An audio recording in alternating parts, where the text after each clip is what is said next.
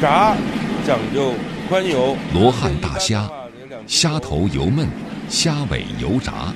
罗汉虾其中一吃是炸的，包裹的是虾泥子，把虾仁儿打成蓉，加上蛋清儿抹在虾尾巴上。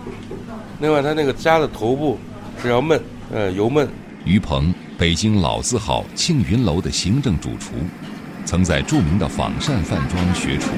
呃，十分钟左右，要把它这个比较稀的汁儿收的比较浓稠了就好了。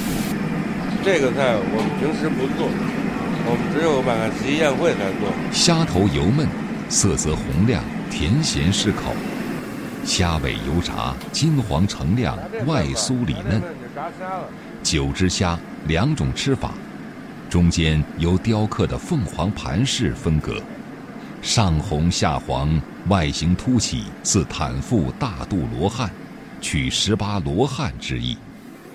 这就是传说中的满汉全席中的一道菜品，但是于鹏并没见过真正的满汉全席。他这个东西原版的东西展现在咱们这儿，谁也没见到过。杨东东算是第四代仿膳宫廷菜传人，三十七年前开始学厨，比于鹏高一个辈分。他曾参与过两次复刻所谓满汉全席，但杨师傅说，其实满汉全席真正什么样儿？他的师傅也没见过。那什么叫满汉全席？知不知道？嗯，满汉全席的菜单呢，一共是一百零八道菜，它分三天三夜六道。在大多数中国人的认知里，虽然从来没有亲眼见过满汉全席，但总觉得大抵与徐克电影《满汉全席》里介绍的并无二致，总归是山珍海味、珍馐美肴、皇家气象。视为中华饮食之巅峰。然而，故宫方面曾明确，满汉全席在清朝宫廷并不真实存在。在记录清朝法规的《大清会典》中，历史学家们从未找到过“满汉全席”一词。有一种说法是，清乾隆年间，李斗所著《扬州画舫录》中记录了一份菜单，称其所谓“满汉席”也。据文化学者韦明化考据，在扬州满汉席曾是官场菜。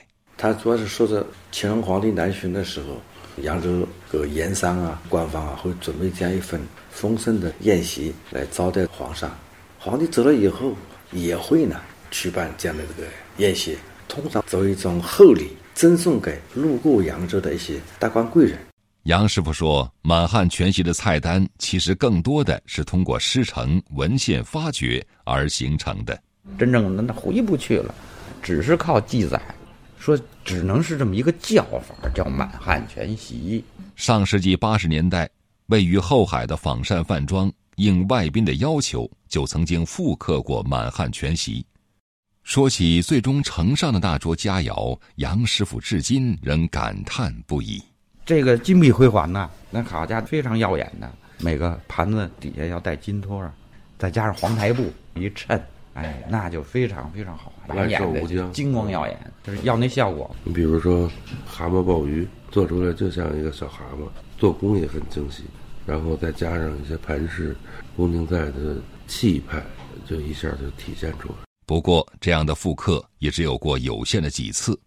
大多是出于研究和外宾的要求，如今想要在餐桌上体味这样的宫廷气象已没有可能，原因之一就是食材。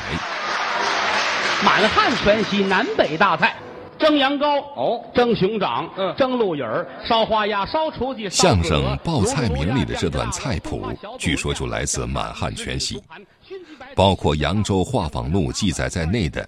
流传的满汉席或宫廷菜的菜品中，不乏珍贵食材：熊掌、星唇、驼峰、鹿尾。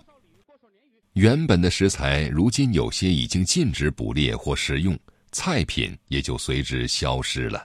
发熊掌啊，拔熊毛啊，这些只能是在记忆里了。但是熊掌呢，现在有替代品，有个模子做的蛋皮儿，里边包上什么的，是一个熊掌的形状，就不是那么回事儿。那倒不如不恢复。清代文人袁枚在《随园食单》中写道：“豆腐得味远胜燕窝，海菜不佳不如蔬笋。宫廷菜讲究，但老师傅们说，这不是单靠食材名贵，更是靠蕴含在食物当中的那份文化。二三十年前，一人五百，那和一个人的一月工资了，那就要走席面了，有这个满汉的形式了。冲着这个满汉全席的名气，得要感受一下这文化。中国这个文化就是一个吃的文化。而如今，在于鹏看来，随着生活节奏的加快，像自己的老顾客宋老先生那样会吃的少了。谁吃饭还得呃头几天去给你预定啊？打一电话恨不得你这马上就吃上。宋老先生来了以后不点菜，先找厨师长聊天，问问你传承，对了才吃，不对了走。首先要好吃，你再有传承，你再有文化。来，那谁，一号台上一号台，自己去，别别交给别人了。会吃的少了，会做的也少了。跟于鹏学厨时间最长的徒弟学了七年多，现在也已经走了。而七年时间，师爷那辈儿的杨师傅刚刚能上灶。将来不会再有一个徒弟摁在你身边一下干十年、干二十年的了，传承一定就成问题。反正一代一代越传越轻，都这么绕使劲跑，是吧？学两年觉着行了，这给三千，那给四千五，走了。